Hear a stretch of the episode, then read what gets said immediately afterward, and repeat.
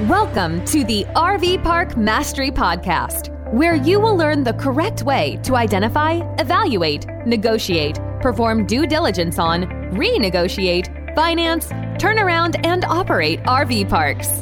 And now, here is your host, the fifth largest owner of RV and mobile home parks in the U.S., Frank Rolfe. Warren Buffett once said, Without passion, you have no energy, and without energy, you have nothing. That was all fine and well for business, but with RV parks, there's a different starting spot, and that's making an offer. This is Frank Rolfe, the RV Park Mastery Podcast. We're going to be talking all about making offers on RV parks. Let's first understand the system. Here's how the system goes if you want to buy an RV park you have to make an offer. You and the seller have to then put together a contract at an agreeable price with agreeable terms. You each have to sign it, and then the contract plus earnest money goes to the title company, and then you have an actual live deal. So the very start of that process is, in fact, the offer. And the key to the process, the whole reason you're going through that process, is so you can control that deal. There's still a lot more work to do after you make the offer. Even once you put it under contract, you're going to be doing due diligence on it and financing. You're going to be looking at all kinds of things, looking at the numbers, the property, doing third party reports like phase ones, all kinds of things to do and consider. But again, without that initial offer, nothing is set in motion. Also, remember that you have several outs in any RV park contract if you've written it properly. You only want to sign a contract that gives you the right to cancel at the end of a due diligence period and again, if it's not going to be seller financed, there needs to be a financing contingency, again, giving you the ability to get out. Now, why is that important? Well, because many people get so wrapped up, so terrified of what would happen if the seller accepts the contract without acknowledging that accepting the contract is only the beginning of the process. And you still have one or two safety valves, ways to exit the deal if, in fact, you don't like it. So if you tie something up, do the diligence and find that you really don't want to buy it after all because the numbers really don't pan out or you don't like the market, you still have the freedom to do so. The offer doesn't bind you. The offer is merely the start of the process. You can worry later about whether you want to buy it or not. You can worry later about canceling. But the key is you've got to get that offer to get it started. The bottom line is there's really no risk in tying things up as long as your contract gives you the ability to cancel during due diligence, and if it's not seller finance, the ability to cancel during financing. As long as you have those things covered, then tying it up should not be a source necessarily of undue caution. So, that being the case, how much do you offer? If you have to make an offer to start the process, how do you make an offer? Well, the first thing you do is you've got to run some basic numbers. You've got to figure out what the revenue is of the RV park and the expenses and the net income. And based on that, by applying a cap rate, you can then derive what you feel is the fair and appropriate offer. However, remember that you're not binding yourself necessarily to that number. So you're throwing out a number based on everything you have at hand, which is typically given to you by the seller, but you don't know for a fact if that's how things are going to pan out once you get into due diligence and really start reviewing what they have. So it's not the case that whatever your initial offer is, that's it. You're stuck. But at the same time, you don't want to be tying things up that are clearly stupid.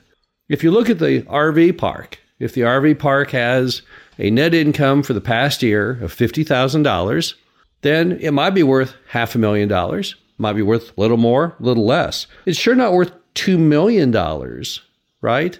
So don't be tying up things at ridiculous cap rates, but things are within the realm of possibility then you can go ahead and make the offer and try and tie them up. Now, let's go over how that process works. Probably everyone is familiar with the basics of negotiation.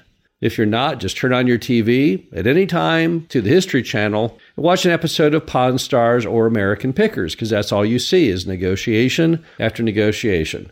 People bring in products they want to sell at the pawn shop. There's a back and forth as to the value. American Pickers is the reverse. The antique dealers are out on the road trying to buy antiques for their store, and they see things and they make offers and they dicker back and forth with the owner until they derive the appropriate price to potentially buy it. So, what do you learn if you watch the shows? Well, you learn the first thing you do is you always want the seller to throw out the price if possible. You might get lucky. The seller might not have a very good grasp of math. They might not want a whole lot for the property. They might want a whole lot less than you thought they would ask. Next, you want to start low. If you have to throw out the price, and even if they throw out the price, you've got to counter at a very low price because we all know that in negotiation, the seller's going to want to go up from your price. That's how they feel that they had a value add. That's how they feel like they created value was by negotiating the price up. Also, throughout the process, you have to act really pained. You have to feign that it's just just too tough to come up to that price. Gosh, you're really stretching the envelope, even if it's not true.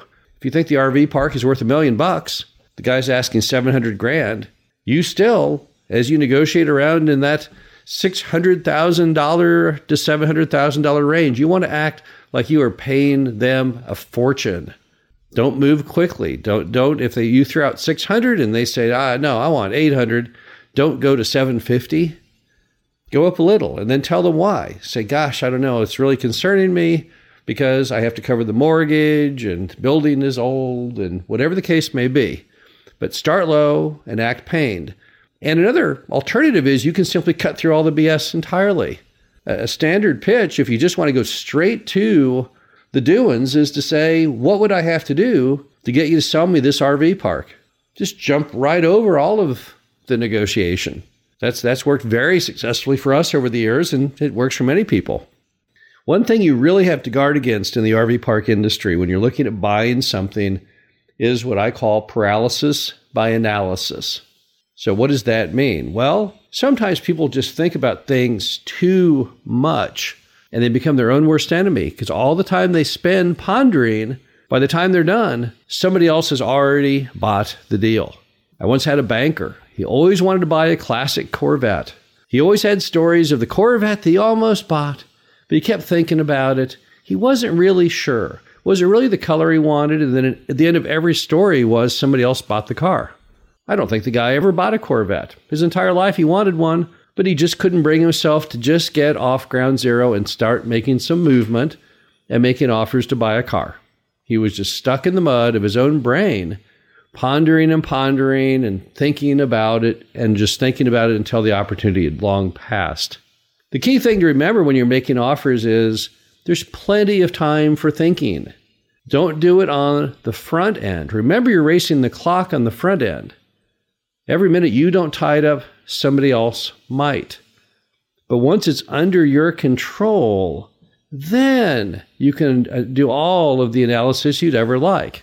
Once you have it under contract, in fact, you can't really have too much analysis. It's the reverse of paralysis by analysis. Now, that analysis is what's going to keep you out of trouble to make sure you've done and thought through every correct step during due diligence and financing. But you've got to get the thing under contract first. The key to it all is make lots of offers. That's probably the most important thing that any RV park investor can do to get really good deals. You'd want to be out there making offers constantly because it's those offers that make things possible. Without those offers, there's no energy, there's nothing. You'll never succeed, you'll never buy a property unless you go out there and tell people, hey, I'm interested in your RV park. What do you think about this price?